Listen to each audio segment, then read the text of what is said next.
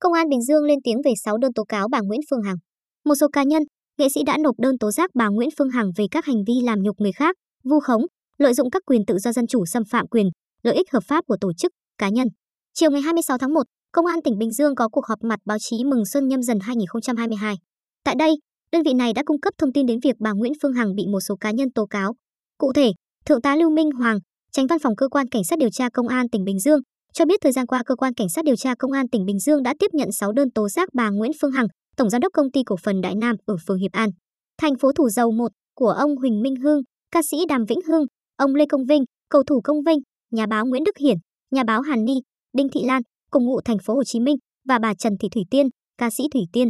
Các cá nhân, nghệ sĩ nêu trên tố giác bà Hằng về các hành vi làm nhục người khác, vu khống, lợi dụng các quyền tự do dân chủ xâm phạm quyền, lợi ích hợp pháp của tổ chức, cá nhân. Cơ quan cảnh sát điều tra công an tỉnh Bình Dương đã phân công cho các đơn vị liên quan tiến hành xác minh nhưng chưa có kết quả. Chúng tôi sẽ cung cấp thông tin đầy đủ sau khi tiến hành xác minh xong vụ việc, Thượng tá Lưu Minh Hoàng thông tin. Trước đó, bà Nguyễn Phương Hằng có đơn gửi đến các cơ quan chức năng tố cáo những cá nhân nói trên có dấu hiệu chiếm đoạt tiền từ thiện. Tuy nhiên, sau khi vào cuộc xác minh, Bộ Công an đã có quyết định không khởi tố vụ án hình sự do không có hành vi gian dối, không chiếm đoạt tiền từ thiện, không có dấu hiệu tội phạm.